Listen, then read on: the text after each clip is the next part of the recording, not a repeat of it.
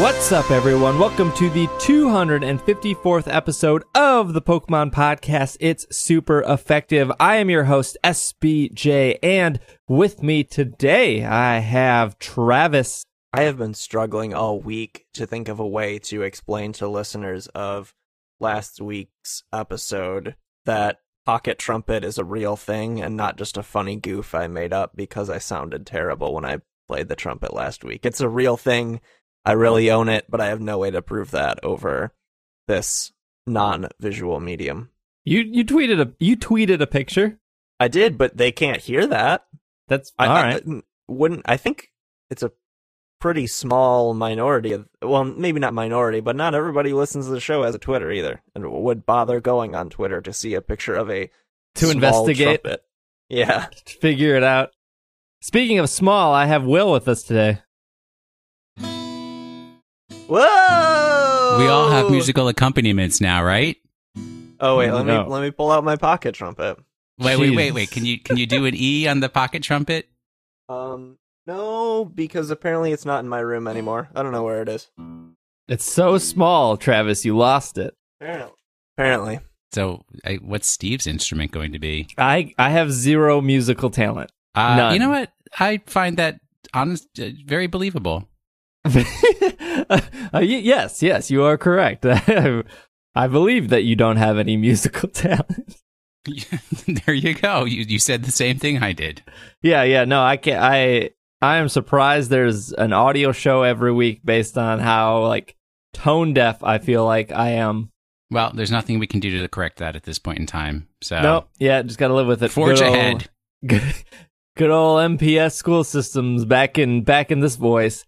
Welcome, everyone. Welcome to another episode of the Pokémon Podcast. I already said that. If you are a new listener, thank you for joining us. I'm just going to do a rundown of what we're talking about this week. We're going to get off topic like we always do, unless there's nothing exciting to get off topic about. Then I got some Pokémon news, some regarding Pokémon Go, World Championships, some other things. And then we have a ton of emails. I've just been really digging the email segment, so I've kind of been. Last week it was like the longest segment. I think the week before that it was also pretty long, and you guys have been sending in way more emails than normal. So we're gonna just go through that inbox and tackle those emails, and then Travis has our Pokemon of the week, and then we'll end with our house cleaning segment. So that's what we got. Anything new and exciting to report on your guys' ends? Yeah. Yes, I've had two burritos today, the Mexican delicacy, and both of them were absolutely awful.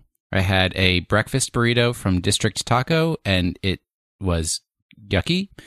And then I had a lunch burrito from Chipotle, and it was not put together properly, and I was very disappointed. What was in the breakfast burrito? Like eggs, bacon? Chorizo? I don't want no chorizo. There were eggs. I think I could have had bacon, but I selected chorizo instead, and potatoes, and then there was, well... Cheese? It's like one of those... Cheese? Peas? Cheese. Oh, no. That was one of my complaints. No, actually, you know what? There was cheese, but just not enough cheese. But definitely no sour cream, no guacamole, and it was just like... so.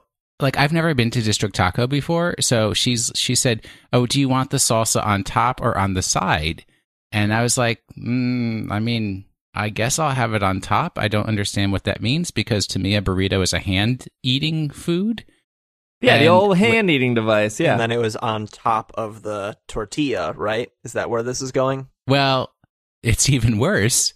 The burrito came out in a bowl, and basically the salsa was actually like a soup that had been poured over the entire burrito. What? So I had to eat the burrito with a knife and a fork. This was a breakfast burrito? Uh-huh. In a bowl. Yeah. And it was your first time at District 9. District Taco. I would not go to District 9. I do not want to turn into some sort of alien creature. Yeah, that movie takes some weird turns.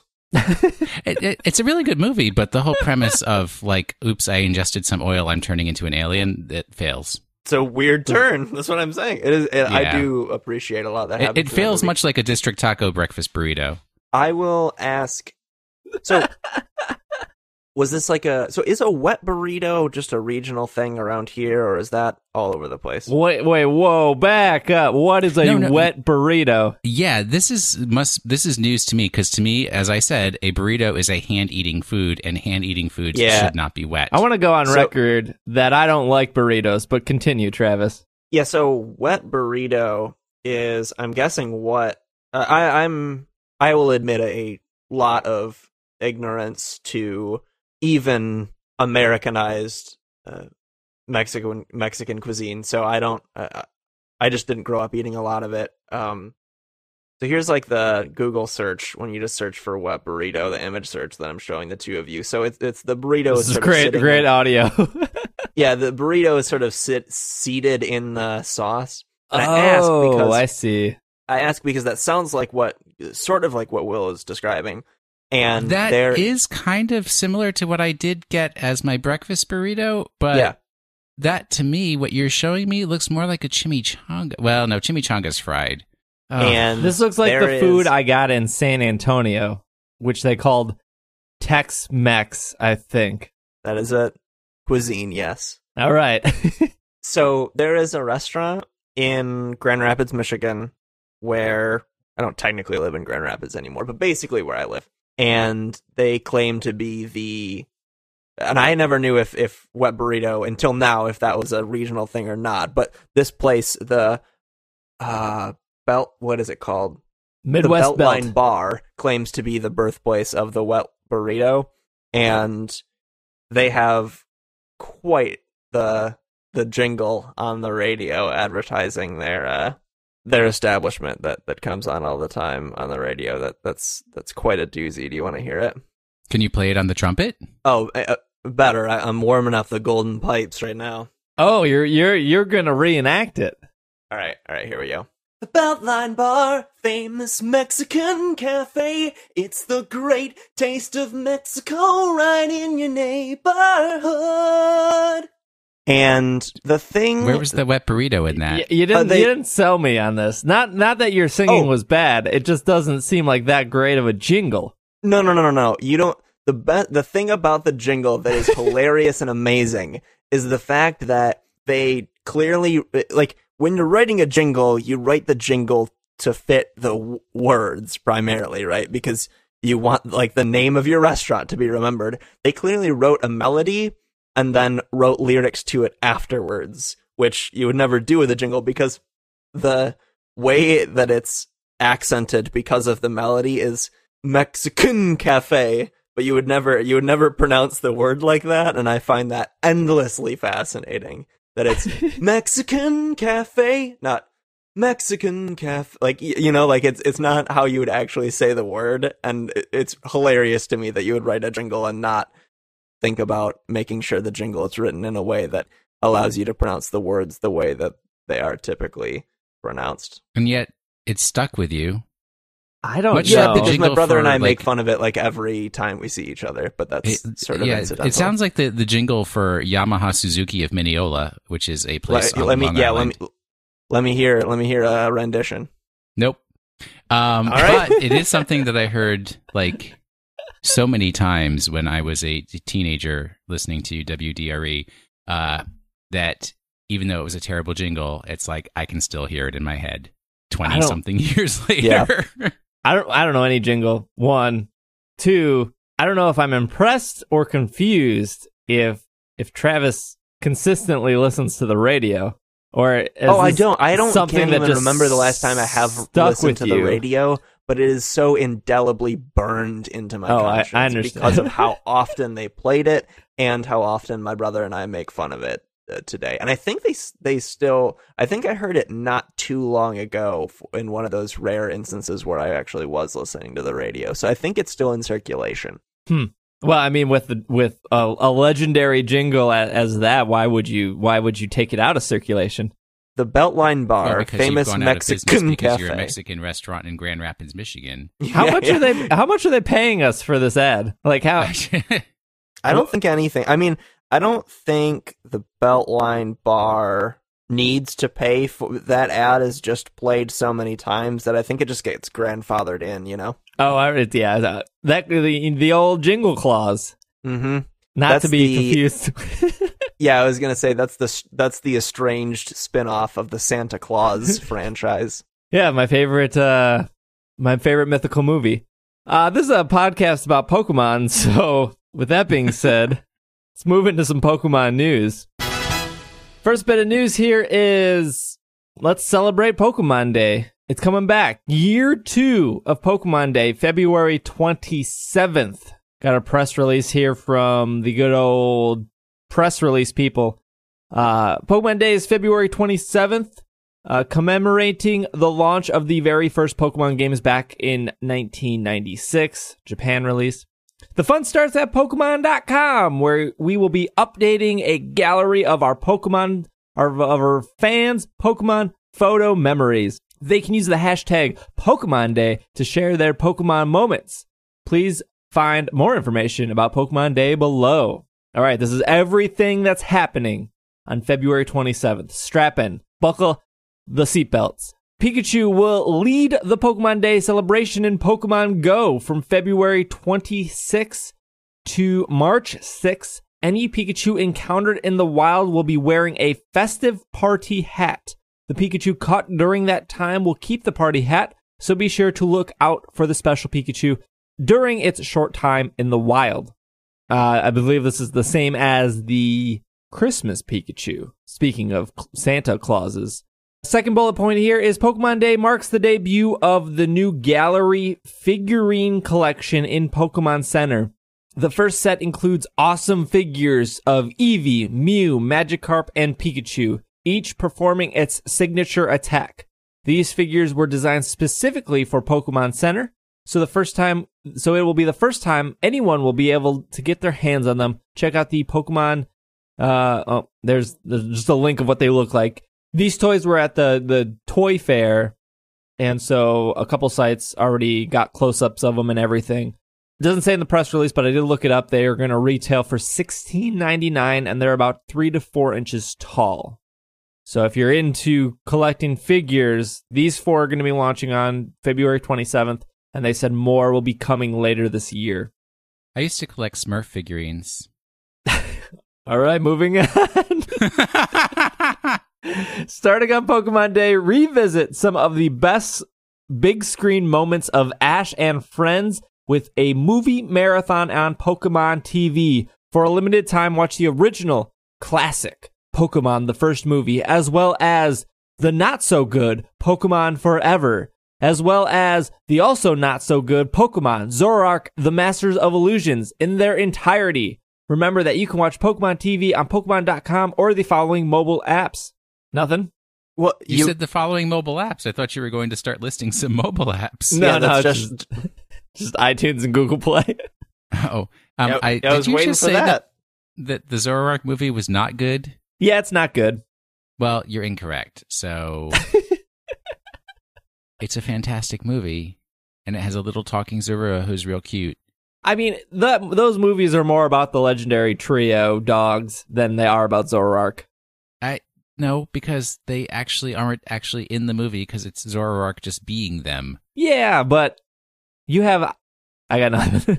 You got no argument. Because Zorark is like one of the top 5 Pokemon of all time, and you're trying to diss him in his movie. Yeah, I don't know about that. I do know that there are over 700 Pokemon, and Zorark chose to be 3 Pokemon that have been featured in other movies. You know what? You obviously weren't paying attention to the movie because Zorark, for one thing, I think was a lady in that movie, and second off, was Mama Zorark. To be. Yes, Spoiler: she's trying to get her baby back, or vice versa. The baby's trying to get mom back. Yes, and she was under duress, so was not having a lot of options for what she was going to be doing. What else we got here? The Pokemon trading card game online is starting its Pokemon Day festivities early with an extra trainer tokens available on the bonus wheel for the entire week leading up to Pokemon Day. Then be sure to log in to your game on Pokemon Day for an extra special daily bonus. Remember that you can play the Pokemon TCG online on your computer, iPad, Android tablet, Battle today and throughout Pokémon Day for bigger rewards. Don't forget that right now you can head over to your participating GameStop store to get a bottle cap for Pokémon Sun and Moon video game. This item lets you boost the individual strength of one of your Pokémon's stats via hyper training, making the Pokémon even more ready for your next big battle. Bottle cap codes will be available at GameStop until March 5th. Pikachu lends its brilliant features to the new Pikachu Yellow Edition New Nintendo 3DS XL. Let me say the name of that system again. Pikachu Yellow Edition New Nintendo 3DS XL. This limited, it's got all the words in it. All the words you need. This limited edition New Nintendo 3DS XL is launching just a couple days before Pokémon Day, and it is sure to be popular, so check it out while you can. Wait, it's out now, and I wanted to get one, and I'm not going to be getting one. Oh, I'm sure it's sold out at this point, right? Like all the other Pikachu 3DSs that have come out, usually a Target or a GameStop gets about 2 of them, and then never gets another shipment. But what about all the people who are saving their pennies for the Nintendo Switch? I'm not saying the people buying the Pikachu Yellow Edition at this point are making a poor choice with their money.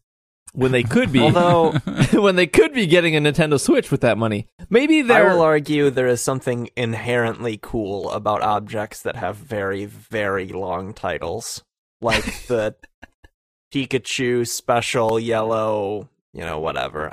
I love a good long title.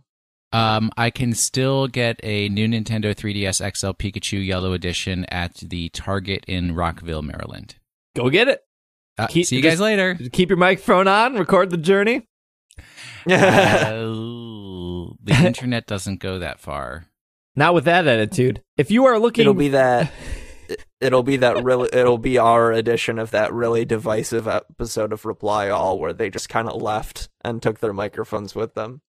Is that not nobody a reference? Nobody knows what you're talking about. Oh dang! Well, it's a really good episode of the podcast Reply All. Oh dang!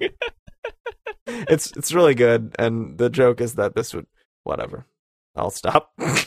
If you are looking for even more Pokemon animation fun during your Pokemon Day celebrations, you can find Pokemon the Movie Volcanion and the Mechanical Marvel on iTunes Store, Google Play, and Amazon Video.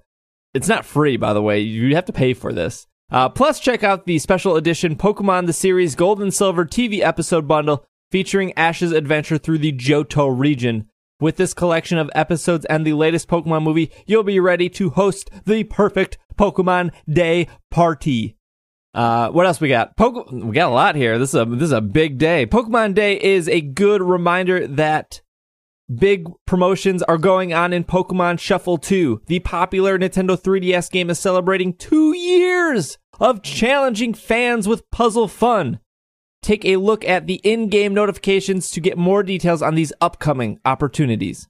And finally, head to twitch.tv/Pokemon. Don't forget to smash that like button for an all-day celebration of Pokemon competitions showing many of the most memorable matches from the Pokemon TCG video game and Pokken Tournament from the past several years. See your favorite players from around the globe as we broadcast epic championship battles, including some of the most recent Pokemon World Championships.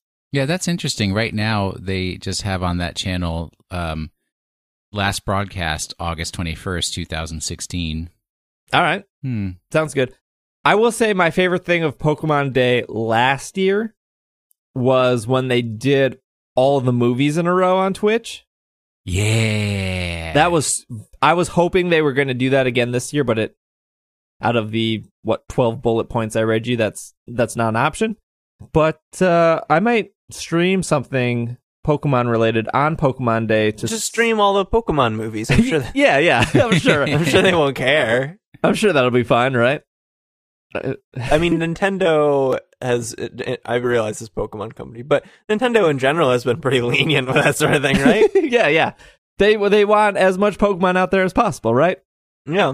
I might do something on Pokemon Day, Twitch related or something else, but it's cool. You could maybe pull out that Pokemon Duel stream you've been teasing for so long. Yeah, I thought about it. Yeah, I still have not opened the app, so it's still super, super fresh to me. it is cool that they are doing this again. I'm glad this wasn't just like a one-off thing that, okay, this is the second year they're doing Pokemon Day, and yeah, it's not as great as last year, but hopefully they continue doing it, because I do think it's a great reminder and the most wonderful time of the year. Yeah, and business-wise, if they're doing as much stuff as they are here, and they're doing that every year, that's enough to hit websites or other publications that maybe normally don't report about Pokemon to report about Pokemon, then which in turns reminds people that Pokemon exists. Because that just brought something to mind. Yeah. I don't know if you guys knew, but like Geico is sponsoring a tournament of champions of Pokemon VGC right now as we speak. Were you guys aware of this? Yes.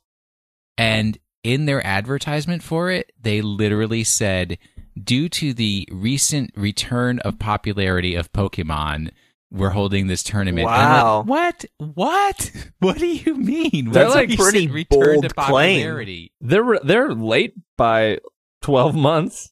Like, I would say Pokemon was way more popular in July of 2016 than it is today, February 25th, whenever we're recording this. Even besides that, Pokemon X and Y are among the top-selling Pokemon titles. I think which was Sun and Moon passed it. Well, hooray for Sun and Moon, but still, X and Y did not do poorly, and that's like 3.5 years ago. No, I think Sun and Moon passed Omega Ruby Alpha Sapphire at this point, but... Easily done. Yeah, I mean, projection-wise, Sun and Moon looks like it's going to outsell everything but the first two games. Yeah, I don't know. I think the Pokemon Go Johto definitely rekindled some interest in people. But obviously, the hype around Sun and Moon definitely helped. But I would argue that Pokemon has kind of been on a slight decline since then. And obviously, if you're in the competitive scene, if you're in the TCG or you're playing competitive Sun and Moon, you're not seeing that. But if you're just a casual player, maybe you've completed your Pokedex by now. There's not really that much to do, maybe unless you want to switch over to Go and catch some Johto Pokemon. But speaking, you mean if you're outside of the Pokemon bubble, maybe. But speaking, that's not a place that I live. All right, go on. The competitive scene. Locations and dates for the 2017 North American International Championships and 2017 World Championships have been announced. The International Championships will take place between June 30th through July 2nd at the Indiana Convention Center in Indianapolis. It looks like they moved back to Indiana. Last year, I believe, we were at the Cleveland, Ohio Convention Center. Columbus, Ohio Convention Center. So I wonder what that was all about. They probably just couldn't book those dates, right? And they had to move somewhere else. I mean, I could say some pretty horrible things. Maybe there's a price difference, or none of us went, right? So I couldn't tell you if I couldn't tell you if that venue was bigger or smaller, or maybe just didn't work out for them. Maybe it was cheaper, and they went and were like, this ain't working. We can't fit our inflatable Pikachu through the side door here. I want to hear it. What are the horrible things Will could say? What are they? Oh, not for this podcast. Oh, certain people who used to live in Indiana who now are my neighbors. Can we leave it at that? Sure. There are no residency restrictions for the North America International Championship. This event is open to all Pokemon, TCG, and video game players around the world. In addition to the exciting prizes for Pokemon International Championships, this will be the last chance to earn significant championship points on the way to the World Championship invitation.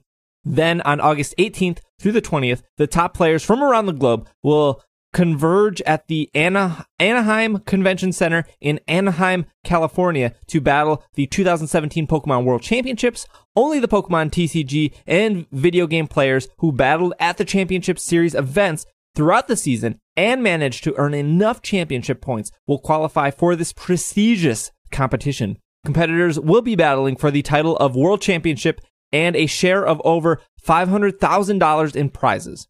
Finally, Pokemon Tournament players will have a chance to show off their skills at the Pokemon World Championships. On Friday, participating in the Last Chance Qualifier Tournament will battle for the remaining seats for the Pokken Tournament World Championship. Then the 2017 Pokken World Championship will take place on Saturday, August 19th finishing with the grand finale on Saturday night, where a prize pool of $20,000 will be there.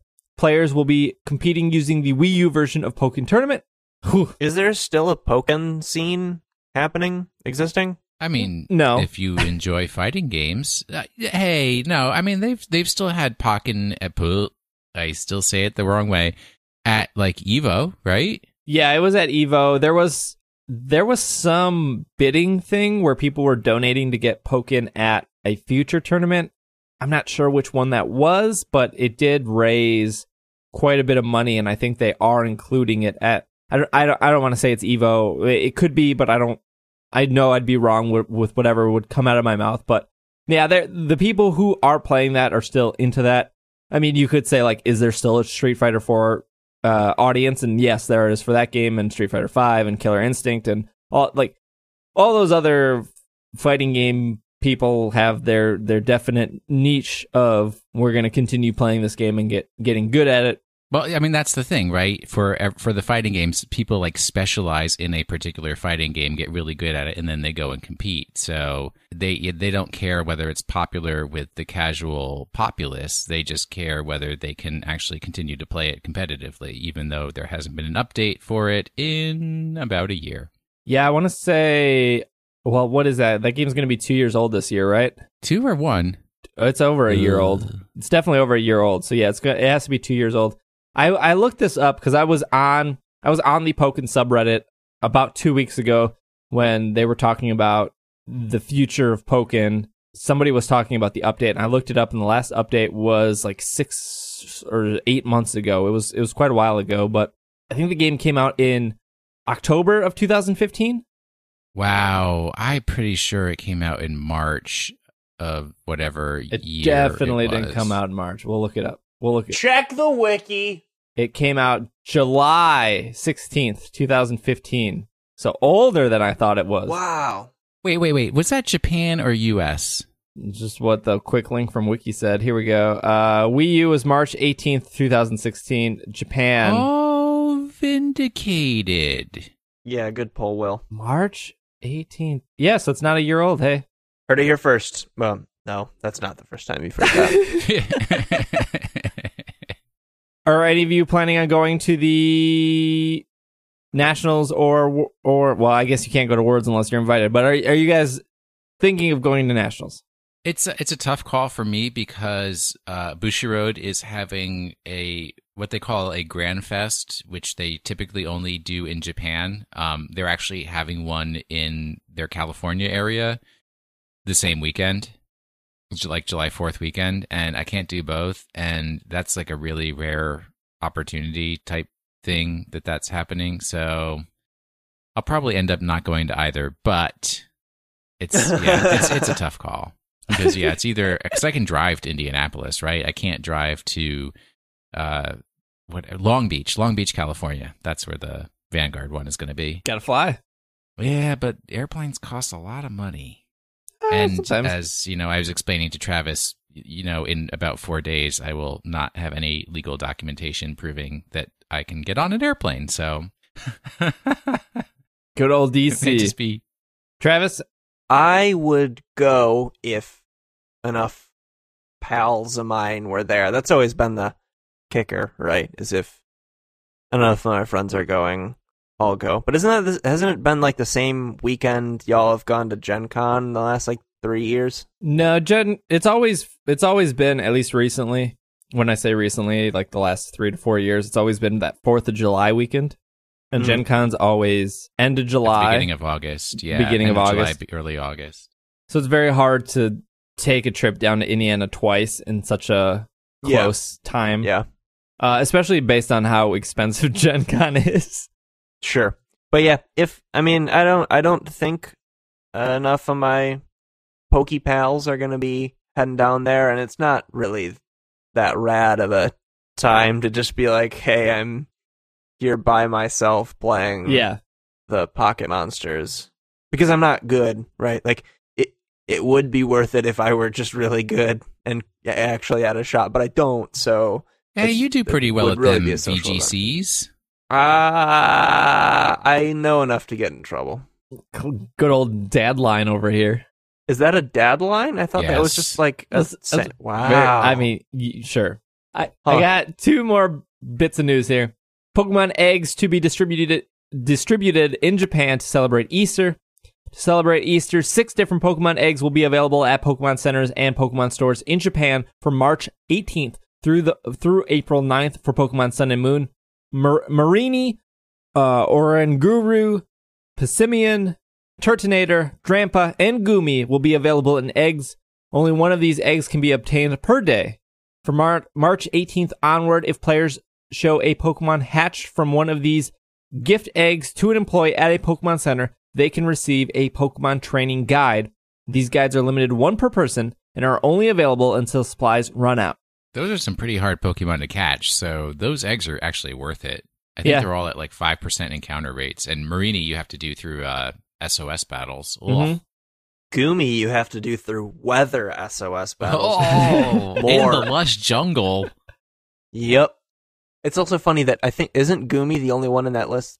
Or did I miss one? I think Goomy is the only one in that list that is not a Gen 7 Pokemon, right? Unless I missed one. That is correct. Yep, you're correct. It's weird. It seems like you would just do all Gen 7. All Gen 7, yeah. Final article here is off of Polygon.com. Pokemon Chief says approach to games needs to change if brought to Switch. Let me read the article real quick. The Pokemon Company confirmed in September it would be supporting the Nintendo Switch. In an interview, CEO Ishihara said the company would need to rethink on how it handles titles on the system if it decides to incorporate the new technology. Ishihara sat down with Japanese business and technology website Tokyo Zakiya Online to discuss the future of Pokemon, including Pokemon Go and new games on Switch. When asked how the Pokemon Company was looking to get involved with Nintendo's new console, Ishihara suggested the way the company approaches designing its main title games, like Pokemon Sun and Moon, would have to change if the new console was incorporated. Pokemon has been about being portable, and now there is the Switch, which is a portable home console, so it has a bigger screen and higher specs than we're used to, Ishihara said, as translated by NeoGAF, somebody. Apart from the main games, we make stuff like Pokken and Pokemon Mystery Dungeon, so I am thinking that we should make a game that suits the Switch. But at this time, I cannot confirm any projects. Ishihara added that if they were to develop games primary for the Switch, it would have to be different from the way they've handled making portable games in the past, but it wouldn't be elaborate. But wouldn't elaborate. It's still unclear if the company intends to release a game like Pokemon Sun or Moon for the console. The Switch may act like a GameCube, Wii, or Wii U in which became the go-to consoles for offshoot Pokemon titles like Pokemon Rumble, Pokemon Battle Revolution, and PokéPark Wii, Pikachu's Adventure. It was rumored last year that a game codenamed Pokemon Stars, which would act as the third iteration of Pokemon Sun and Moon, would be released mid-2017, but the Pokemon Company hasn't confirmed those rumors. More information is to be expected to be released by the Pokemon Company throughout the year about what its plans are for bringing Pokemon games to the console. So there's your article. I think we've talked about this a little bit. I know there was a conversation last week where I said that every Nintendo studio is making a game for Switch. That was confirmed by somebody at Nintendo. But I think Travis asked if that included the Pokemon Company. I said I'm pretty sure it did, but now we have confirmation that they are making something. They just haven't said what. And it's going to be different than anything we've seen before. Woo. It all comes together in Pokemon Sun and Moon. I mean, we like the Switch to me is like a bigger Game Boy Advance, right? There was the Game Boy Advance to the 3DS, or to the DS, I'm sorry, to the DS, was more of a dramatical change than just going back to a Switch at this point. It's just one screen that's bigger. It worked, yeah. So my curiosity is more around the wireless interactivity and, like, does the Switch have the ability to do, like, local battles? Yeah, it can connect to 7 other consoles. Oh, that's true. That's 8. True. That's true. All right. So then the real question becomes, are we going to have a berry mixing, mashing, some sort of contest using the Joy-Cons? I want to feel the berries as I smash them into Pokeblocks. That HD rumble up on those berries? Yes. This is the most important feature of that must come out of the whole research of the Pokemon company. Game Freak, get on those berries. Well, Pokemon normally shows something off around March for the year. What if the Joy-Con actually makes you feel like you're throwing a Pokeball? Want that HD rumble. I mean, you can feel an ice cube. You might as well be able to feel a Pokeball. Yeah. Yep. You sold me. Yeah, I don't know what to really expect.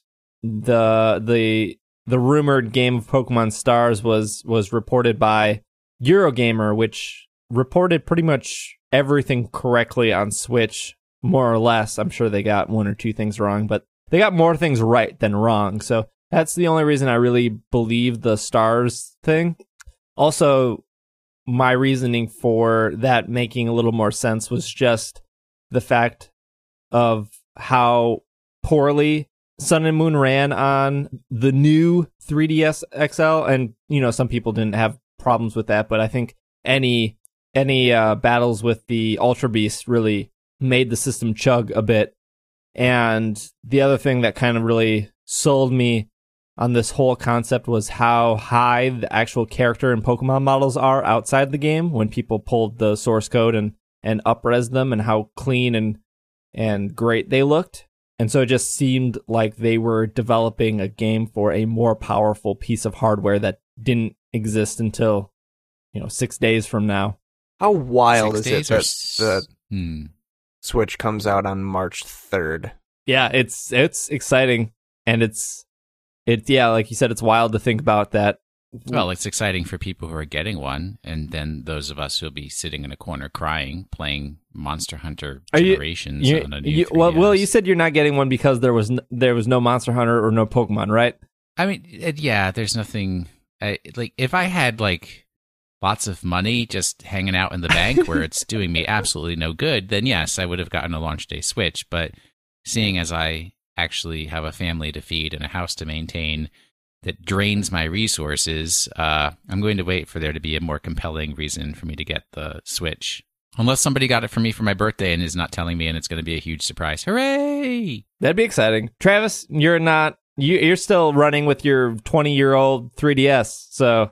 That is correct. The closer I get to the launch of the Switch, the more I'm tempted to actually get it. I never get things on launch day, but for some reason... And I don't know why the Switch is the one that is more tempting than things usually are for me, but something about maybe I just need something to spice up my life right now, and who knows?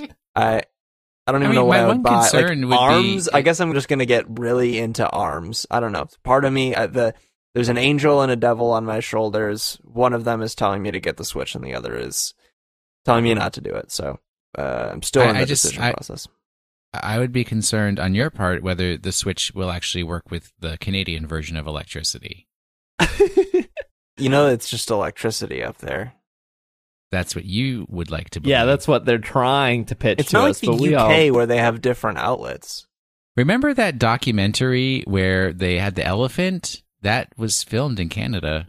What are you talking about? That was a throwback to last week's episode. It was the whole Tesla versus Edison. Oh yeah, elephant scandal. Speaking of scandals, what we're gonna do is we're gonna take a break. Scandalous. And then when we come back, very, very. And when we come back, we are going to answer your emails. So we will be right back.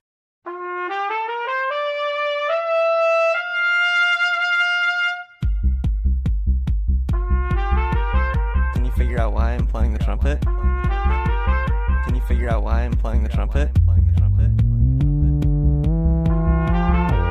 Oh, the trumpets. Oh, the trumpets.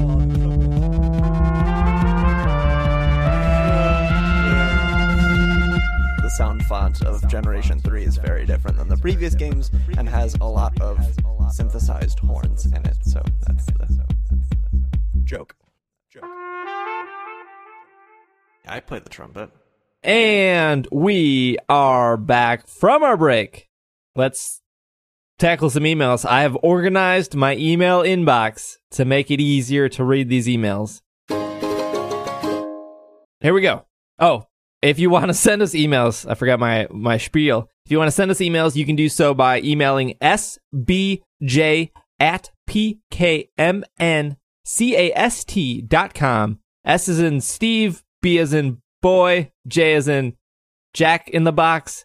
Or you can go to PokemonPodcast.com and hit that contact button, and that'll take you to the same place. This email here is from Joseph. Hey, SBJ, Travis, Will, and the B team. The week of Thanksgiving, I moved from South Carolina to Boston as a homeschooler, making friends is a bit harder. When I went to the library, those still exist? Yes.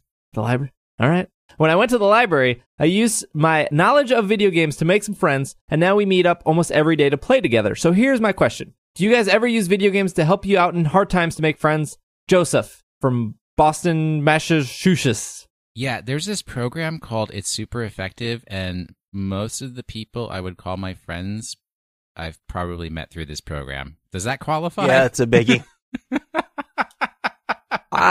Yeah, totally.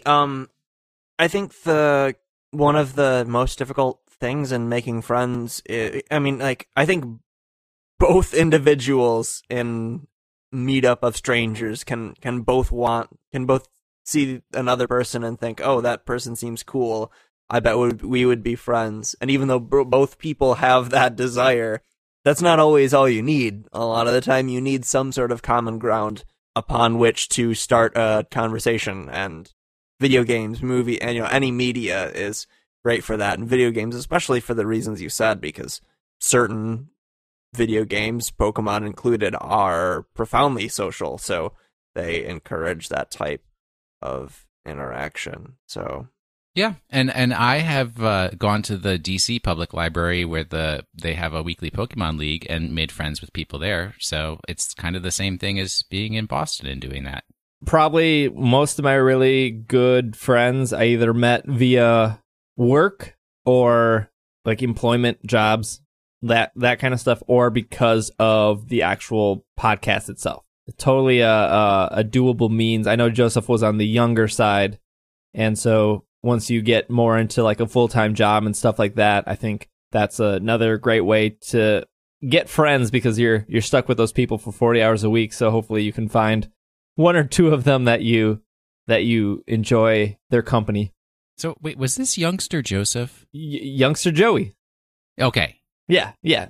Finally writing in after all these years. We only get the finest celebrities that write into us. Robert writes in from Seattle, Washington. Hello, SBJ, Will, Travis, and possibly BT, and associated Dirty Dogs. I have a quick question for you. Your D&D campaign was really enjoyable to listen to, and it got me extremely inspired to create my own fantasy content. I have gone through and drawn all the characters from D&D, and then it hit me. Could I use the characters SBJ, Stant, Emojis, Wendy, Meepo, Winnipeg, Talia, D. Pepper, and the rest of them in a comic rendition of my personal take on the story thus far? I already emailed Robert and approved that. Thought it would be a good idea to ask permission first, considering how careful people are with stuff like this these days. Anyways, keep up the good work over at the podcast, and I hope you read this on an episode. I want to hear Steve say trichoscophobia. There you go. I said whatever that is. Thanks, Robert. It's the fear of the number 13, trichoscophobia. Yeah, that's the word. P.S. Tell Will that he is right about red vines and Twizzlers. P.P.S. Steve is my favorite. Oh, thanks. So no real question here. Well, I guess the question is, can I use those characters to do art / make a comic of? The answer is yes, absolutely. If somebody was to use the It's Super Effective logo or like the It's Super Effective theme song or outro, I would be very protective of that stuff, and rightfully so. There's been plenty of apps that tried to use my old logo, but for something like like the D&D campaign we did, I think it's heartwarming to see people like illustrate those characters in their own rendition or what they think those characters look like in their mind. Yeah, so I've no problem with that. I think that's really cool and see, and I like if that campaign meant something to you and you wanted to, you know, use those characters and draw them or make a comic of those, like, yeah, go for it. I think that's great. I don't know if Travis has any input on that. Only that I totally agree. Whether it's that Wendy or Baruch are relatable to you or you just find them to be interesting, funny characters, I am flattered anytime anyone does anything with those characters. I think it's really awesome. So go for it. Daniel writes in from 29 Palms, California, which I guess is 45 minutes away from Palm Springs. I didn't even see the original 28 Palms. I'm really behind on the franchise. Oh, it's actually a Palms countdown between like Palm Springs. Ugh, Palm Strings. That would be gross. Palm Springs. The Palm String Angeles. Theory.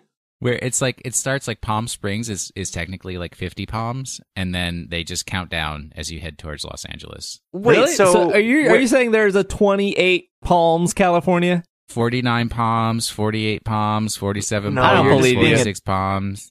I don't believe this. I mean, believe what you want to believe, Ripley, but, you know,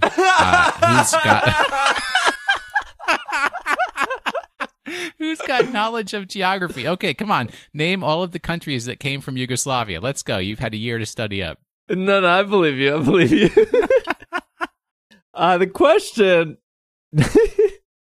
question was, what defines a sandwich? We need to talk about this because you. This question? Hey, I'm just posted.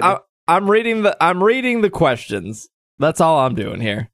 We need to talk about this because I don't know if you knew what you were doing when you were posting fake news on your Twitter account, but you posted this falsified screenshot that said the FDA classified hot dogs as a sandwich. I saw the YouTube video wherein YouTube personality Jax Films encouraged all of his viewers to make fake news articles, one of which is that the FDA approves hot dog as a sandwich. And I have a question for you, Steve. Are you either, one, a completely uncritical consumer of the news that you see, that you just see a thing with a headline and assume that it is true, at which point you really need to become a more informed consumer of news, or two, did you know that this was fake and intentionally tried to mislead our audience, which I think is unethical. Is worse, frankly. Well said. So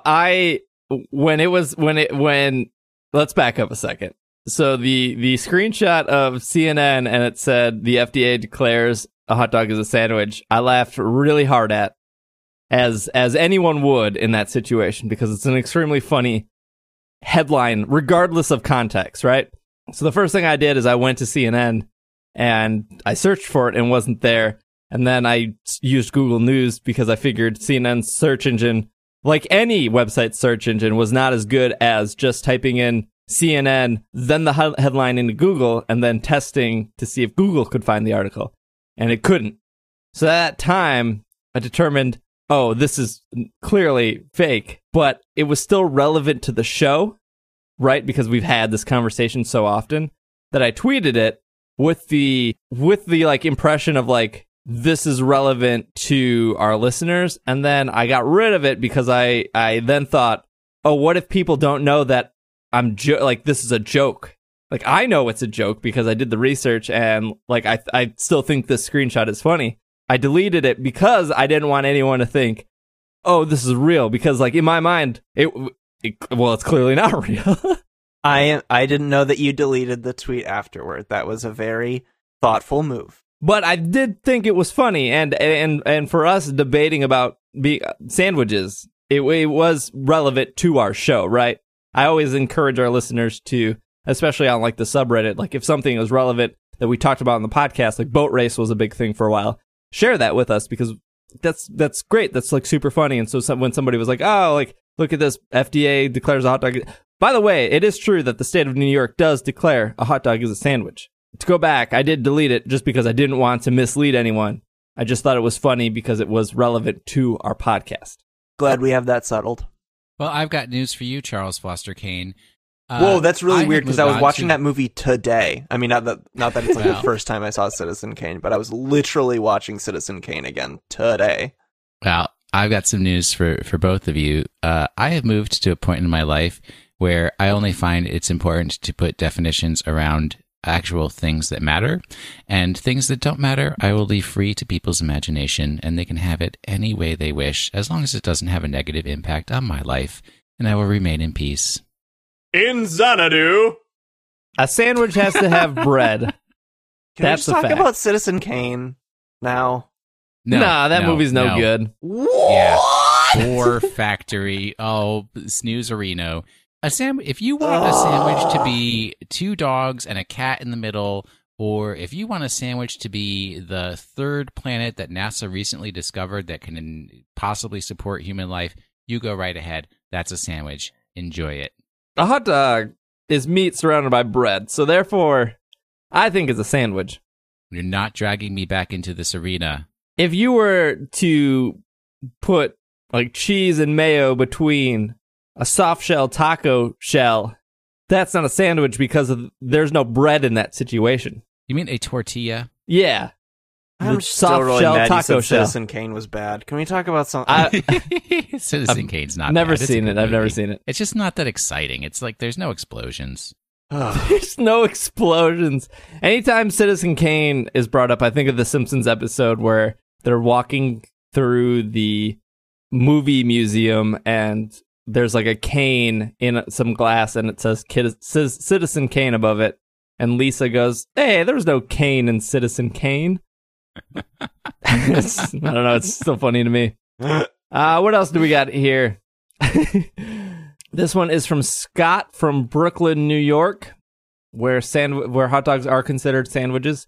What do you all possibly think of the Pokemon Company adding the ability to transfer Pokemon from Pokemon Go to Pokemon Bank? As some data mines have indicated, building on your conversation in episode 252, it could potentially be another shortcut of getting competition-ready Pokemon. Imagine a higher CP Pokemon in Pokemon Go would likely have higher IVs in Sun and Moon, while also giving folks a reason to go back to Pokemon Go. Thanks, I love all the hosts equally, Scott. How are the Pokemon? Did we ever get a final on how the Pokemon that you move up from the virtual console games, how their IVs and everything are determined? Is it a roll of the dice, or that's guaranteed 3 perfect IVs? Everything else is random. All right, so it's probably going to be the same, and 3 perfect IVs is not enough to get you competitive, buddy. That's halfway there. There are some Pokemon. No, you're still going to have to breed. There are some Pokemon where if it's like a glass cannon type of thing, like you're having a 31 IV in defense on your, like, a Chelgore isn't really going to make it live any hits it wouldn't otherwise. So, really fast, frail Pokemon, you could theoretically get away with just HP, your offensive stat, and speed. What did you just call that Pokemon? A Chelgore? Excelgore? I think it's a sub. Yeah, sure. I'm thinking of, like, it's because of, like, I mean, I expect it from Steve. I expect bad from you. Look, Pokemon names get it. I get it from playing music in high school and like Coachella Rondo and stuff, like the more like Italian. It's not an Italian bug. It's an American bug from Unova named Excelgore. What? Cool. I mean, I would argue that it doesn't matter. But did I just break my own rule? A sandwich. No. I think it's a slugger because I think the anime definitely says that. But I guess the question is, would you want to see Pokemon Go, Pokemon get transferred to Sun and Moon? Oh, I think does so. Does that negatively impact either game in any way? I think it'd be cool. No, yeah, I think that there's enough value, and I mean, especially if they do it the same way as they do the virtual console Pokemon, that, I mean, you're still going to have to work to get the really competitive ones. I don't think a higher CP. Well, let's ignore Pokemon the competitive Go. Aspect because, frankly, like that's not a big part of Pokemon. Like yes, there are people who love to competitively battle Pokemon, but as we've seen from tournaments and the amount of people who buy the game, there are definitely people who just like to collect and play Pokemon. Well, sure. So it's going to help you complete what, EVs or IVs or what gets transferred. It's just the fact of how do you feel if the Caterpie you caught in Pokemon Go can get moved to Pokemon Sun and Moon. I mean, like I said, I think it's cool. Yeah, there's people who are forming relationships with their Pokemon Go Pokemon the same way that we form relationships with our regular Pokemon. But what if it was a rarer Pokemon like Dragonite? Do you think that devalues? I'm making the assumption. No, the more the merrier. It doesn't matter. Like the only Pokemon that are like rare commodities are event only Pokemon, really, and you're not getting those in Pokemon Go. Like Dragonite might be hard to achieve within Sun and Moon because you have to. Is Dragonair one of the Pokemon? Or Dragon? Well, let's say Goomy, because Goomy's not in Pokemon Go, but let's just pretend because, like you said earlier, Goomy is a little harder to get in Sun and Moon. Sure, but like once you get it once, you can breed as many as you want. Whereas, arguably, it's harder to get a Dragonite in Pokemon Go a theoretical Goodra in Pokemon Go than it is to get a Goodra in Pokemon Sun and Moon, because it takes a while to get your first Goomy, sure, but then you just evolve it by leveling it up. Man, it takes a long time to get enough candies to evolve a Pokemon in Pokemon Go. I would say that's a feat that's very difficult, so I don't think it devalues it at all. I think the more the merrier. Even worse than that, you guys won't even go out to catch ice Pokemon when it's snowing out. Who's going to go out to try to catch a Goodra in the rain? I hear you. Yeah, I mean, I'm not saying I'm against it. I just was forming a conversation. I think you guys are right that Pokemon Go might be a little bit harder to get said Pokemon. I mean, obviously, you open up Pokemon Go and you see nothing but Hoot-Hoots and Rattatas and Pidgeys, but like those are Pokemon that you encounter within the first 5 minutes of the actual game. So I can't imagine that devalues or takes away from the actual Sun and Moon or vice versa Pokemon Go. Next question here is from Garrick.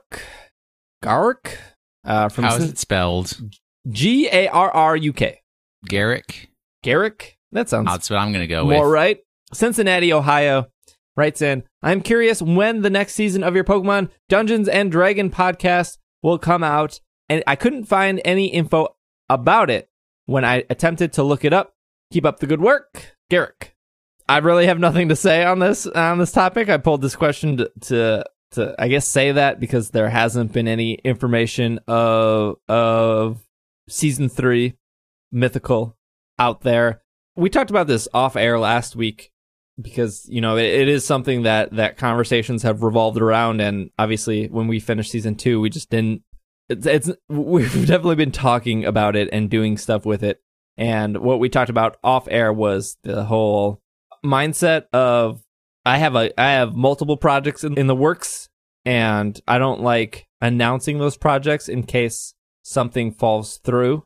Alan from Tuesday Night Podcast, one of the people I co-host my board game podcast with, said something that you would think that when you tell somebody you're going to do something, that you are more likely to actually do it. But in reality, when you tell somebody you're going to do something, you're actually less likely to do it because you've already gotten the reward of telling that person. So if I tell Will, hey, I'm going to do an art show in 2018, and Will goes, oh, that's really cool, awesome, like I can't wait. I've already gotten the reward. I've already gotten the feedback of like, that's awesome, that's great, congrats. Whereas now I don't feel like I really need to do it because I would have got that congrats or like good job or awesome. I got that now instead of getting it in, you know, 2018 when the quote unquote example I would have used. Does that make sense? Did I explain that right, Travis? You're the smart person here. Yeah, I wouldn't go that far, but just long story short, visualization is often cited as a tool to help you achieve your goals, but in terms of long-term goals, actually, most of the literature agrees that visualization makes you less likely to achieve those long-term goals because the act of imagining yourself achieving them gives you reward in your, it triggers the same reward responses in your brain, so you're less likely to actually try to achieve that goal because to some extent you have already partially received the award for doing so just by imagining it. There's a lot that would have to go into a season 3. The recording has to be done. There would have to be all new music, which Nick has done fantastic music for the show. He's the one that's been doing the new break music. So there would have to be music. There would have to be editing. That's all on me, of like also making a new logo and getting that taken care of, because we're no longer using the old Pokeball logo that Mythical was originally based off of. So there's a lot of work that needs to be done. I do want just to let everyone know that that is a constant conversation we're having off air, and just, you know, keep looking forward to it. Once anything gets announced, you're going to hear it on the show first, if not via a Patreon message or an email or Twitter or Facebook. So, or all of the above. Or all of the above. So like, it is something that I do get a lot of feedback on, of asking where it is. I just want to put that out there that, you know, it is a constant conversation that we are having. Boulder Snap. Hi, SBJ. Listening to last week's show, I heard you were selling WAP Zip shirts. While that particular item does not interest me, I wanted to ask if you were considering merch related to Mythical. I know my secret crush, Logan, has done a lot of renderings of characters and scenes from the show, and I know that was something I would buy in that manner. Also, you are great, but Will is my favorite. Travis has his Pokemon of the Week spot, which is excellent, but have you thought of getting Will to do also a small spot, maybe a TCG card of the week, or something to compare with Travis's segment? Just an idea, because I would like to hear more of Will. Thanks, and have fun in my hometown of Boston at PAX. Boulder Snap. You know, I have an entire podcast called Drive Check that you can listen to every week, where it's pretty much me and Cole and Jack just talking about cards. They're just, unfortunately, not Pokemon cards. Yeah. I've definitely thought about giving Will his own segment, especially since I feel like Pokemon of the Week has gotten more, Travis heavy. Let me use some buzzwords. It's gotten very streamlined. I think it's shorter but more concise. I think what Travis did with that, and that was really kind of on the fly, of like, hey Travis, I want you to talk more and, you know, be more prepared and just kind of give off a moveset. Because again, I know a lot of our listeners aren't competitive, but I do know that some are, and so that segment is valuable to them, and I don't want to get rid of that. And so like Travis going through that and pulling movesets from Slack and explaining how that Pokemon works and getting that done in, like, what would you say, Travis, 4 or 5 minutes? Yeah. And doing that, and then me following up with your standard Pokemon facts, I think that works really well, and I would love for Will to do something like that, but I don't know what that would be, especially because Will doesn't actually... I'm a fan of the old school Will written articles on the website, the Pokemon of the Week articles that often... I wouldn't say veered, because that implies it was unintended, but often took... interesting, strange turns, personal turns, or like interpersonal turns that were very touching. I thought I'm a big fan of those. So to say that Pokemon of the Week is my segment fails to acknowledge that a much more emotionally mature version of Pokemon of the Week was headed by none other than Will Anderson. And you know, there has been a brotherhood of Pokemon of the Week writers for the website, so we can't leave out David Thomas, who started the whole franchise. That's correct, yeah. Yeah, Will not doesn't... David Thomas from Wendy's. No, not well. Maybe, we don't know. We don't have enough information. Will doesn't... Actually, we kind of do. Will doesn't play the Pokemon TCG, so I don't know if a card of a week would be great. Yeah, I mean, I could make stuff up, but it's probably just going to be Shaman EX every week until I hear some other card people complaining about. Yeah, I don't want to fall down any wells of, I don't know where I'm going with this. Timmy, don't fall down the well. I think that It's Super Effective really relates to a time and place in all of our lives, and I say that because when we started off the show, we ran down 6 different Pokemon and teams and how that works. And that was me with very little knowledge. Well, I thought at the time that I had a lot of knowledge about the video game, and I proved that I didn't. But people, for some reason, liked that segment and continued listening to it. And people always write in and ask to bring back feature teams. So maybe I did something right when that segment was introduced. And when I was playing the card game very competitively, that there was the show itself was much more TCG focused, and that gave Travis at least a good 20 minutes to zone out. Yeah. And then, you know, when Will and I were playing Shuffle a lot, we would cover a lot of different Shuffle news at the beginning of the show. When Pokemon Go came out, you know, most of those episodes were very Pokemon Go focused. So if one of us were playing the TCG, we would probably definitely have more TCG stuff to talk about. But I don't want to force that on anyone of like, well, Will, you used to play the TCG, so do a TCG segment just because we have to. Like, we don't do anything on the show because we have to. We just do it because that's what's organically happening in our lives at the time. And I think that, I don't know, I assume that's why people like the show. Yeah, I mean, that's part of it. And you know, yes, I enjoy playing the TCG, but there were reasons why I stopped playing the TCG, and those reasons haven't changed at this point. I mean, maybe they will change, but at this point they haven't, so... I think there are more theoretical Will segments than just TCG of the week. I think some thinking out of the box. I mean, if you just wanted me to talk about new trading card games every week, yes. Oh, God, I'd be pro. I got to hear about all of them. Yeah, we could brainstorm something, but no, I do agree that I feel like Will should have a dedicated, you know, 4 to 5 minutes like Travis does. Not any more than that, because I have to hear myself talk the most. So clearly, we can't take away time from that. That was a joke, by the way. To the beginning question, WAP Zip shirts. By the time you hear that, they'll probably be closed for pre-order. We ran those for 2 weeks. As Mythical-related merch, I don't have anything in mind. That show doesn't do as well as It's Super Effective, so audience-wise, it might be... You know, we might move a couple, but I don't know a lot. What I will say is that I do plan on doing a Kickstarter soon, and that's... There's a lot of reasons for that, but I think really the main reason is for merch.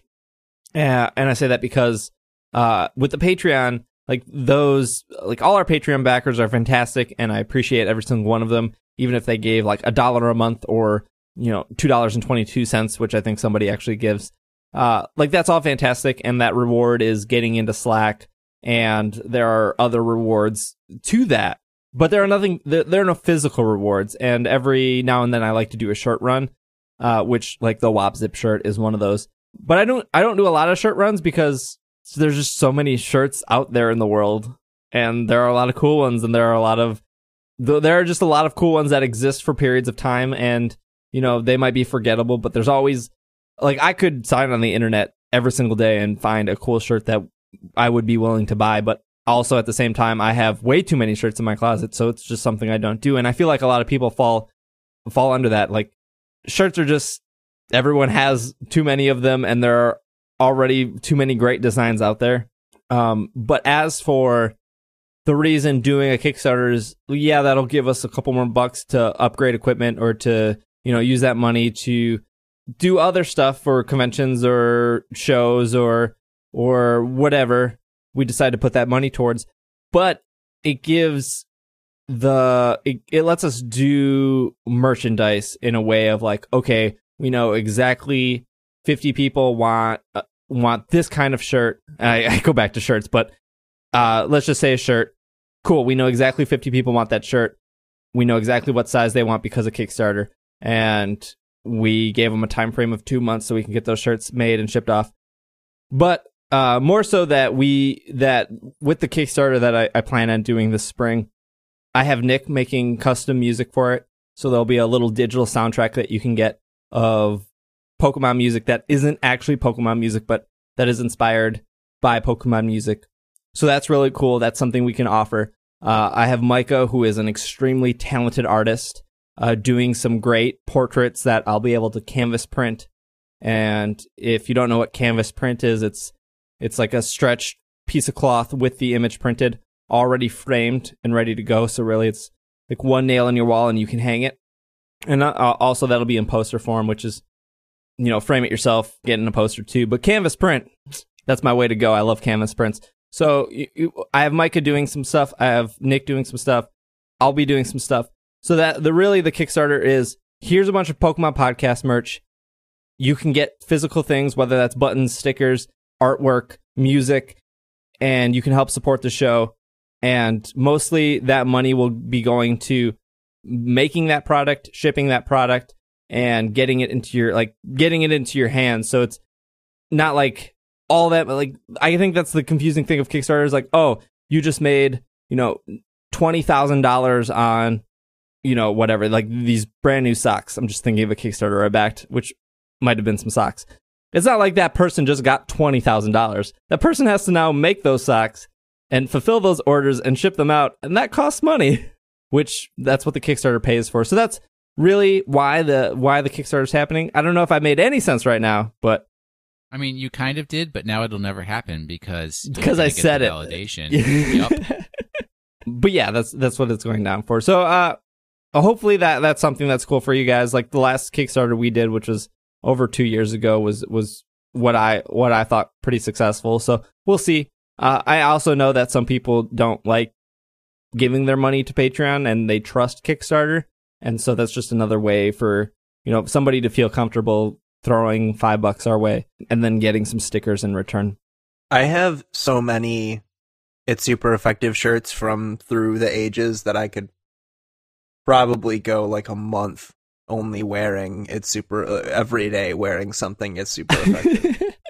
Yeah, so I don't know. It's exciting, but maybe I'll make some like mythical stickers or something of the sort, and have that as a Kickstarter reward. With Patreon, it's just very hard to do physical rewards on that platform. Just the back end doesn't make it easy for that to happen. That's why pretty much everything on our Patreon is like digital only. Of okay, you get into Slack. Okay, you get into Slack, but you get access to this channel. Okay, you get into Slack, but you also get access to these downloads that are hidden behind a password. Stuff like that. Let's do like two more questions. This is from Tommy from Columbus, Ohio. Dear Will, I enjoy it when Travis talks about philosophy. Love, Tommy. P.S. If any other listeners also enjoy Travis's philosophical digressions, go check out the podcast Arbitrary Archive, where look at that, where ontological and musings reign supreme. Whoa, I didn't even. This is not. My question is, why was this addressed to me? I think you said last week you didn't want to hear about Travis ramble. I believe I said the opposite, because Travis said he did not want to talk about Hegelian dialectics, and I said, let's talk about Hegelian dialectics. That is true. I did opt out of the dialectic. That's just not a particular area of interest of mine. I don't think we've talked about ontology on Arbitrary Archive, or because it's just we talk about media. I very much appreciate the free plug. I know you're going to think that it's a plant. That this email writer is a plant, especially given that they live in Columbus, Ohio, which is the same town where my brother, the co-host of Arbitrary Archive, also lives. But no, that's not actually the case. This was completely unplanned. I appreciate the free plug for Arbitrary Archive. We had a pretty good episode just go up. What did we talk about? I can't even remember. It was but I'm sure it was great. It was that good. You couldn't remember. We talked about a podcast called The Infinite Now, and then the popular film out right now, the Lego Batman movie. Batman. The old Batman. Batman. Not Batman. Batman. You mean like Superman and Aquaman? You're just doing this on purpose. The great Marvel hero Spider-Man. I took 4 semesters of philosophy. Now you guys are infecting me. You took four semesters of philosophy. As anyone who went to a Jesuit college or university is required to take 4 semesters of philosophy. My English is wearing off on both of you. Yes. I enjoy philosophy. I did not enjoy those courses because one of the most painful things about taking college and university required philosophy courses is the people who will never, ever be able to comprehend philosophical concepts being required to be in those classes with you. It is true torture. And I commend Travis for getting past those beginning stages and into the higher levels of thought. Well, it ain't a cakewalk once you start getting only the pretentious, what's a family-friendly word I can use, the pretentious dingbats that occupy... I mean, I won't say that that's true of all of my classmates, because I met some friends, and although a surprisingly small amount compared to my other major, which was film. I made a lot more friends in the film department than I did in the philosophy department. But the thing is, you start to get the type of person who is not in philosophy anymore because they have, well, I mean, this is an assumption on my part, but from their actions, it seems like they're not there to learn more about the subject matter. They're just there to say Heidegger's name a whole bunch, which is kind of troubling. But yeah, you start to get the type of person who just wants to be there to show that they do know philosophy things, and because philosophy classes tend to be sort of open discussions, they have free reign to just derail the conversation to whatever their specific area of expertise is, which can be infuriating. But it's a really rewarding discipline, and what's the best way to word it? I think that through all of my years of studying philosophy, I've never found something that precisely matches that I am totally convinced by. Like, nothing I saw was like, this is exactly how I see the world, the way this philosopher thinks. But I think it is very valuable to be presented very different, seemingly strange and bizarre ways of seeing the world, because challenging your own baked in tendencies of the assumptions you make and tendencies of interpretation, I think rattling those cages a little bit can be a good exercise, and philosophy is probably the best way to do that. And I agree, and that's actually, as the last thing I'll say on this, one of the reasons why I typically do not discuss philosophy in public is that I tend to be much more comfortable espousing extreme points of view than people are comfortable with hearing them, and people tends to sometimes trigger emotional responses, which definitely this is not the forum for getting into those kinds of conversations. There you have it. There you have it. Nicholas writes in from Coronoa, California. Cornea? Nothing? Sure, it's right next to Pupil, California. Go on. Probably next to Palm Springs. Is that the 49th Palm? Yeah. I think so. Dear SBJ and company, there has been episodes after episodes that upset me. SBJ is clearly the better host of the show. Without him, the show would not do as well. I don't know about that. I can clearly see all the hard work he does for the show, and I feel more connected to him as I, too, cannot pronounce words, let alone names of countless Pokemon. This is not to be confused with not appreciating Will or Travis, because they do. Keep up the good work, and I hope one day that I can make it to one of your live shows at a convention. I don't have a question, so you can make up one for me if you want. You can use my name. I know for a fact I am the only Nick in Cornea, let alone all of California. All right, we'll make up a question. What does make Citizen Kane so great? Well, I would argue that the fact that the formal elements really force the audience into the interpretation that Wells wants the audience to come to are immaculate. Like, think about how the main journalist is always framed from the back. You're always looking over his shoulder, and he's always poorly lit, and that's to prevent the audience from identifying with him in any meaningful way, that to make sure the audience knows that he's just a cipher and that this is really Kane's story, and not to think that the arc of the film is watching this journalist get information about Charles Foster Kane, and instead is actually the arc of Kane himself. And I think these little formal flourishes that lead to a very sharp and almost uniform interpretation, regardless of who the audience is what makes it considered to be the best film of all time. So you've missed the entire real question that we should be discussing, which is Moulin Rouge is actually a better Citizen Kane than Citizen Kane. Oh, Citizen Kane. Get out of here! Is this like Home Improvement where the neighbor is behind the fence? I don't know what you're going to ask, but no, this isn't anything like Home Improvement. And you can't see his face until the very final episode? Yes, what? That's exactly what this is. All right, good. That's what I thought. I will do one more question just because... we need a palate cleanser after that. We can't end on Citizen Kane. Jordan writes in from Tri-Cities, Washington.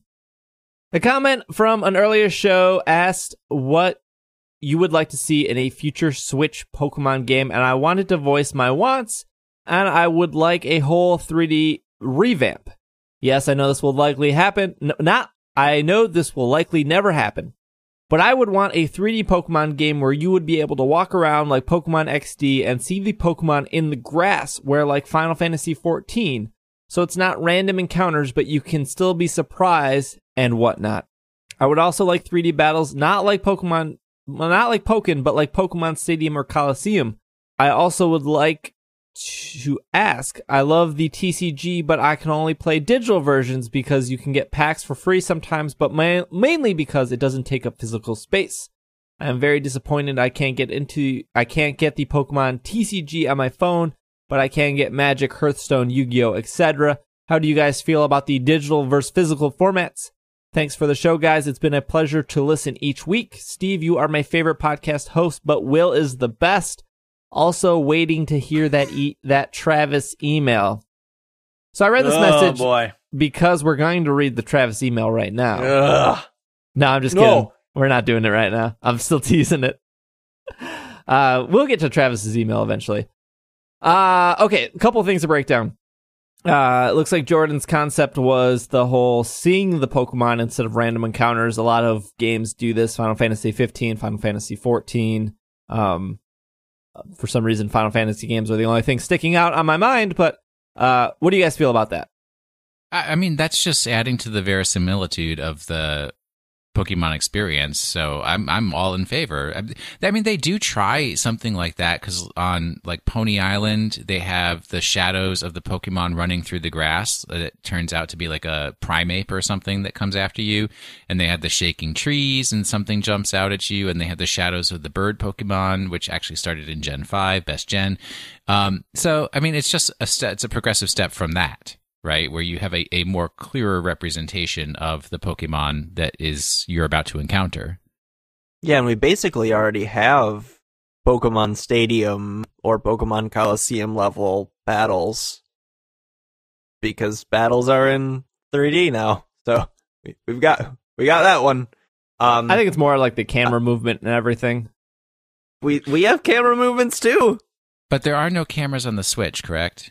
No, I mean, like, not like physical cameras. I mean, like when you're... No, I'm just saying that you can't have an AR Pokemon game on the Switch because there's no cameras. Yeah, right. That's correct. I don't think AR is the question. I think the question asker just means a more cinematic battle system, and we're clearly going that way. Right, we're just not completely there yet, even though I would say that it is probably doing things a lot better than Stadium has, but that's a pretty old game. But I get the concept, right?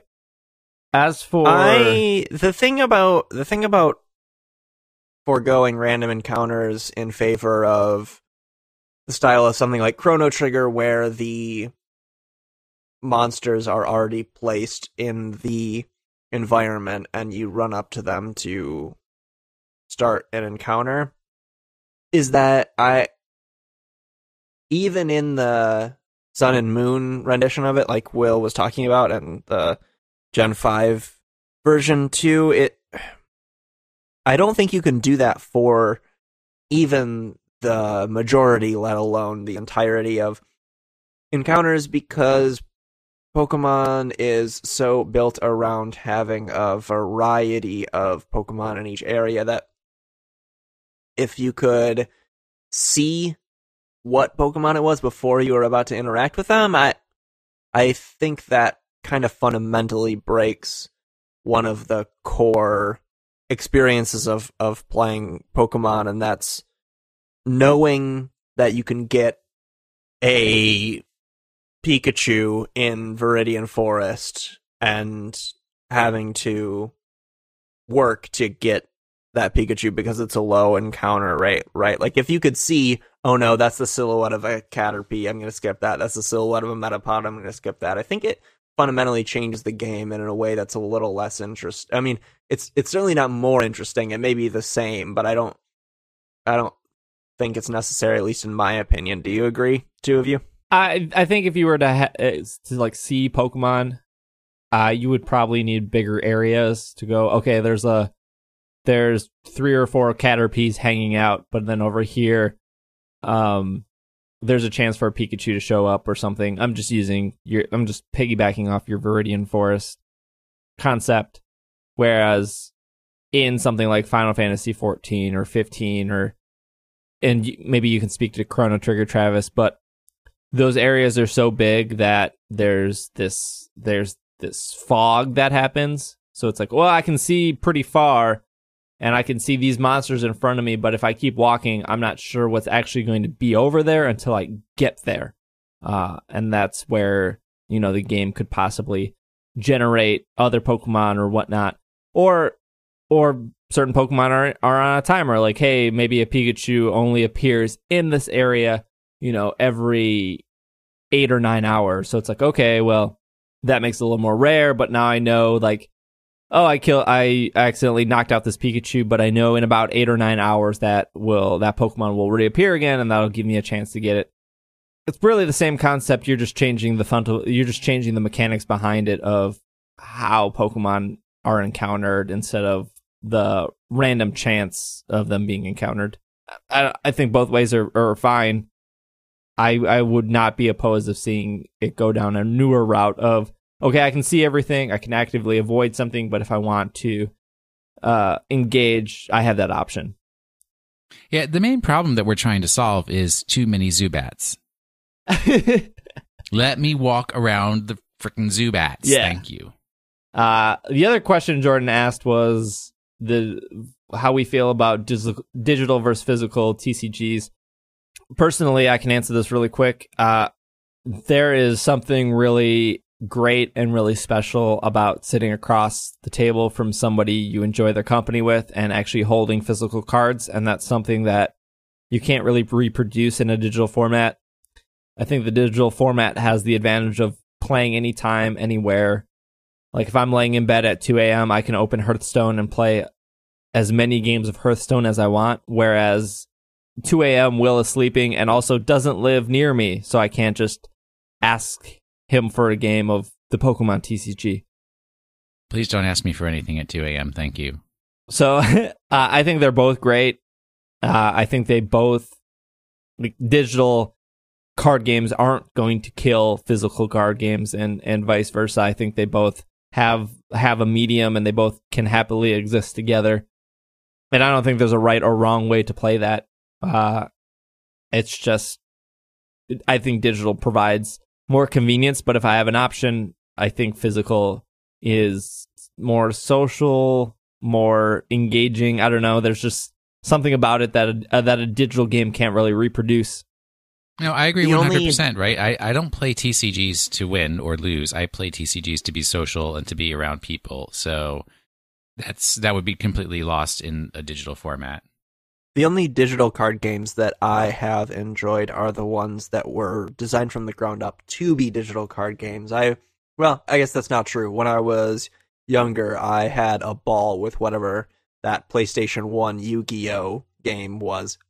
Barring that strange example, generally I don't, when I was into Magic, I didn't really like the Magic Online stuff. Even though I've never really been into the Pokemon TCG that deeply, I've dabbled a little bit in Play TCGO, is that what it's called? I think so. And I was never really into that. The only digital card games I've liked are the ones that are built for it. So Hearthstone, the Elder Scrolls card game isn't bad. I haven't played Gwent, but I know people really like the card game within The Witcher, which is called Gwent. And the reason is that those games can utilize mechanics that are really only available within the digital space. So think things like being able to produce a randomly generated number without having to resort to dice rolls. You can't really do that in a card game unless, like I said, you do a coin flip or a dice roll, which gets cumbersome. Then you have to carry all these dice or coins with you, which is unfortunate because you're already carrying all of your cards, but able to just quickly do that, or cards that have, so thinking about Hearthstone, there's some cards that have effects where, like, you pretty profoundly change the state of the game. If you know Hearthstone, cards like Lord Jaraxxus that replaces your hero, like, that card is very complicated in its effect. Like, it would be very difficult to like write all of the effects that card has on a physical card, but it works in Hearthstone because you don't really need to explain all that because the game does a lot of that action for you. And I think when digital card games are able to just be digital, they can take advantage of those elements, but when they're physical card games first, you sort of just get the worst of both worlds. We still have a ton of emails, but running out of time, so if we didn't get to your email, we will eventually get to it. I have everything now organized to make sure I don't miss emails. So if you want to send in an email, you can do so at sbj@pkmncast.com, or you can go over to pokemonpodcast.com and hit that contact button and send in any emails related or not related to Pokemon. As the segment proves, we'll talk about anything. So what we'll do is we'll take one more quick break, and we'll come back. Travis will do Pokemon of the Week. We'll do some house cleaning, and we'll wrap up the show. So we will be right back.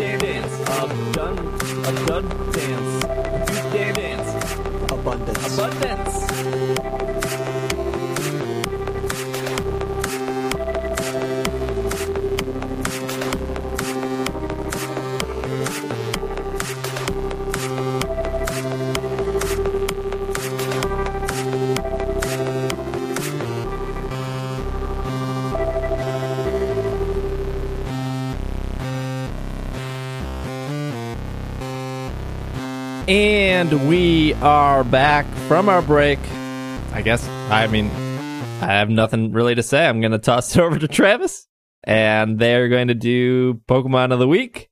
And awesome. I'll come back and give you some facts. Our Pokemon of the Week this week is a Generation 5 Rock-type Pokemon. That, of course, is Gigalith. Gigalith in Gen 7 has the ability Sand Stream, which calls upon a sandstorm as Gigalith is sent out into battle. I will be frank and say that I have never used a Gigalith on my team in Gen 7, so I don't have a lot of expertise using it. So because of that, instead of having me ramble on about the strategy of using it, I'm going to give you 3 as opposed to the usual 2 movesets for Gigalith, because I wouldn't have a lot to add, because I don't really feel like I know enough about the Pokemon to give you that meaningful information. So other people are going to do that through me because I am a strange puppet. Our first set comes from frequent Pokemon of the Week contributor Kevin, aka Koopa Perez. That's an adamant nature with 252 EVs in HP, and attack with the remaining four. In special defense, your item is going to be leftovers, and of course Sandstream is your ability. The moveset here is Earthquake, Rock Slide, Curse, and Explosion. Having a moveset without Protect is obviously a little riskier, but we're obviously using a pretty risky set here in the first place because we're running Explosion. Rock Slide is there because it hits both opponents and is the same type attack bonus move. Curse is great because it allows you to either synergize with or counter Trick Room. Gigalith is already very slow, so being able to slow yourself down more makes sure that you are able to go first under the effects of Trick Room. Earthquake is just good coverage. Our next set comes from Mark, a.k.a. What's Mark's Slack name? Marshmallow Loaf? Yeah, Marshmallow Loaf. And that is an Adamant Nature. This one actually is not going to use Sandstream, so you would use the ability Sturdy here. Your EVs are going to be the same as the one from before, with attack, HP, and the remaining four in special defense. Your item is going to be leftovers. Then the moveset is Protect, Stone Edge, Smackdown, Earthquake. Mark says the first slot is Protect to see what your opponent is working with. Earthquake's high base power tends to make short work of a lot of Pokemon. Stone Edge, while only being 80% accurate, is very effective for Gigalith, and Smackdown can assist with flying types if you're paired with a ground type Pokemon. Smackdown is a really interesting move, by the way, being able to make flying types, or like Pokemon with Levitate, no longer immune to ground types. Can be a pretty powerful effect. Fun fact, Zygarde's move, Thousand Arrows, I think that's what it's called. It's a signature move of Zygarde, also has that same effect. It can hit, but it can hit flying types just with that move, so that's pretty cool too. It's unrelated though.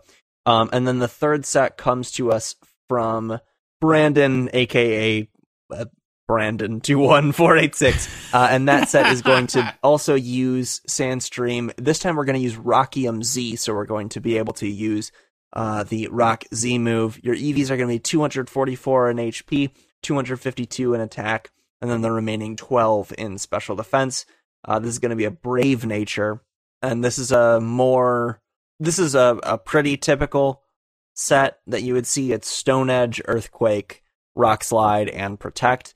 The Brave Nature and Zero Speed investment allows you to be, as Brandon says, quote, faster, unquote, in Trick Room. So another way to take advantage of or counter a Trick Room with that fairly offensive moveset there. Like I said, I'm not confident and to give you a lot more information than these folks already have about Gigalith, so I'll just end it there. All right.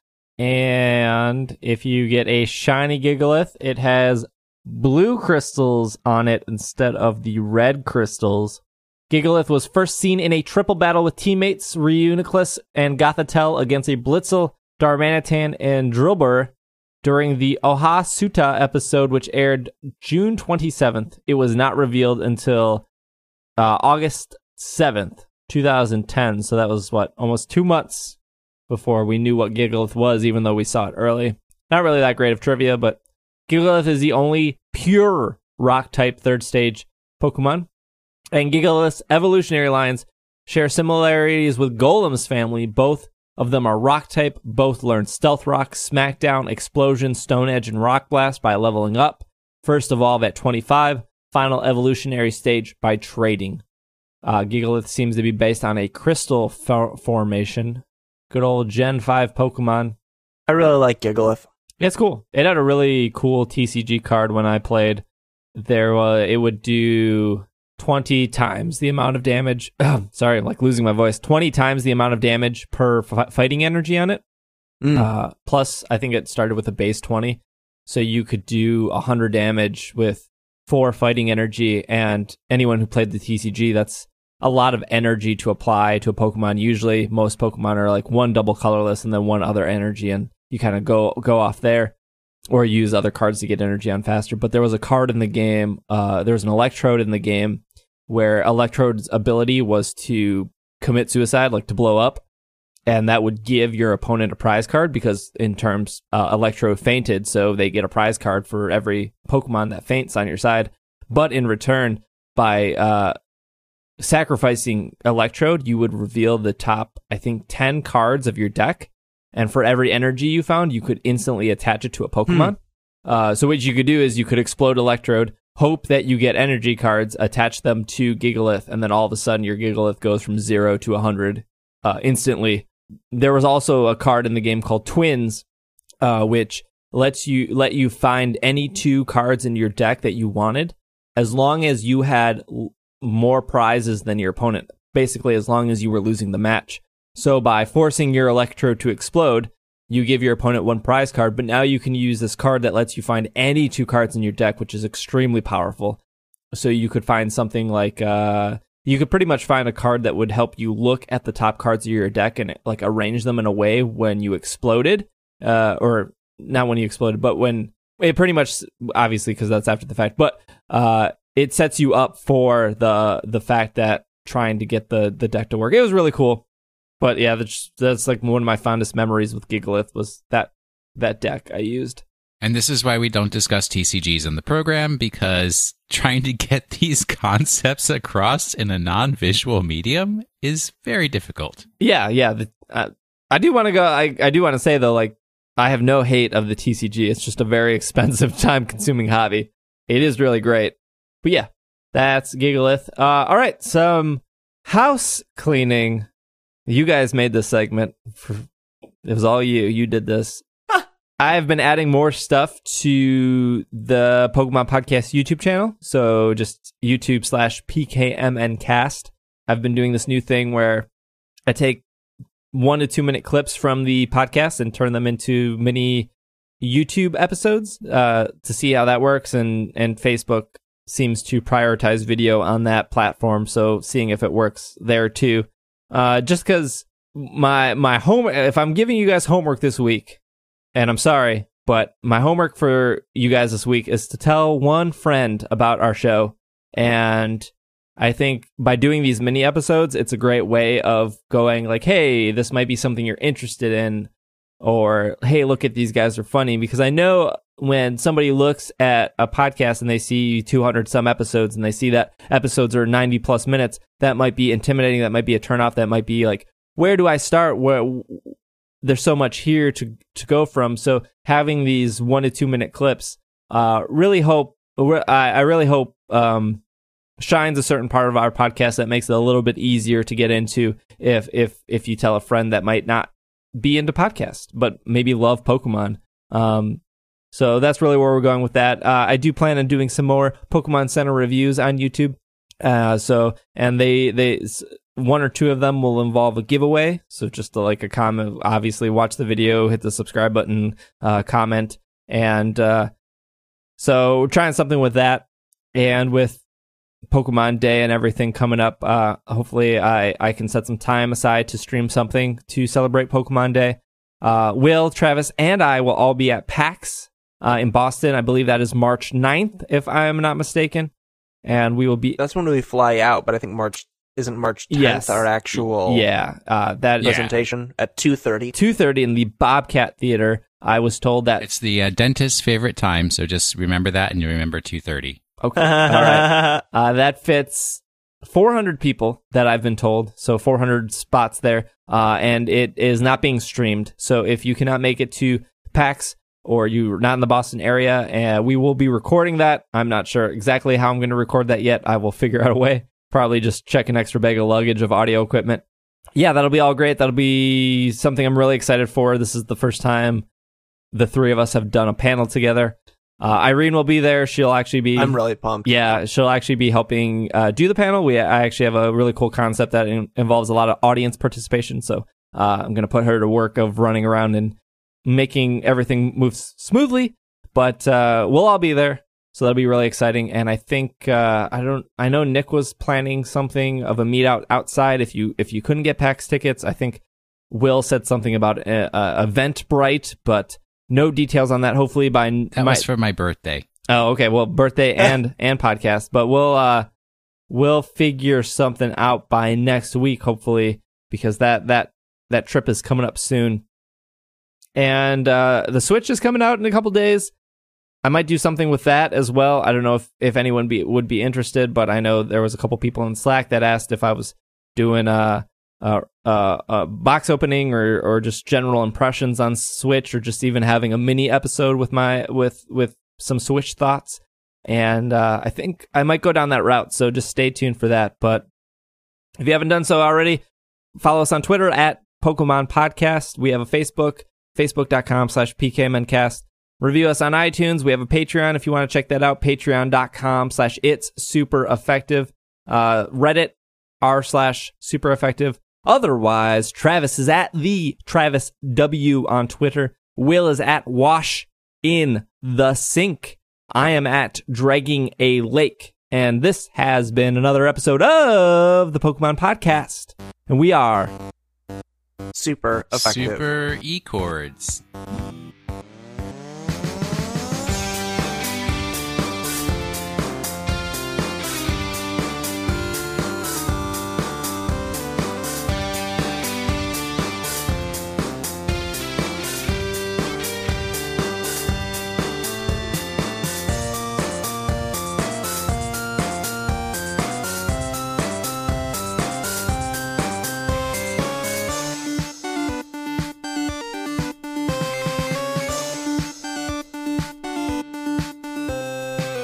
I want to talk about keeping that dog clean in 2017, because I think that dogs are revolting, because less than a week ago I was actually bit by a dog when I was at the beach, and I think they are very angry that I am asking them to be kept clean in 2017, so you know what? No. I will not let this get me down. Keep that dog clean in 2017. Just wanted to give a big shout out to Wally. You can check him out over at DrunkOnTacos.com. And if you want to be part of the shout outs at the end of the episode, you can jump over to Patreon.com/It's Super Effective and sign up for the producer tier. But again, a shout out to Wally. You can check out his stuff over at DrunkOnTacos.com. Thank you everyone for your patronage and supporting It's Super Effective.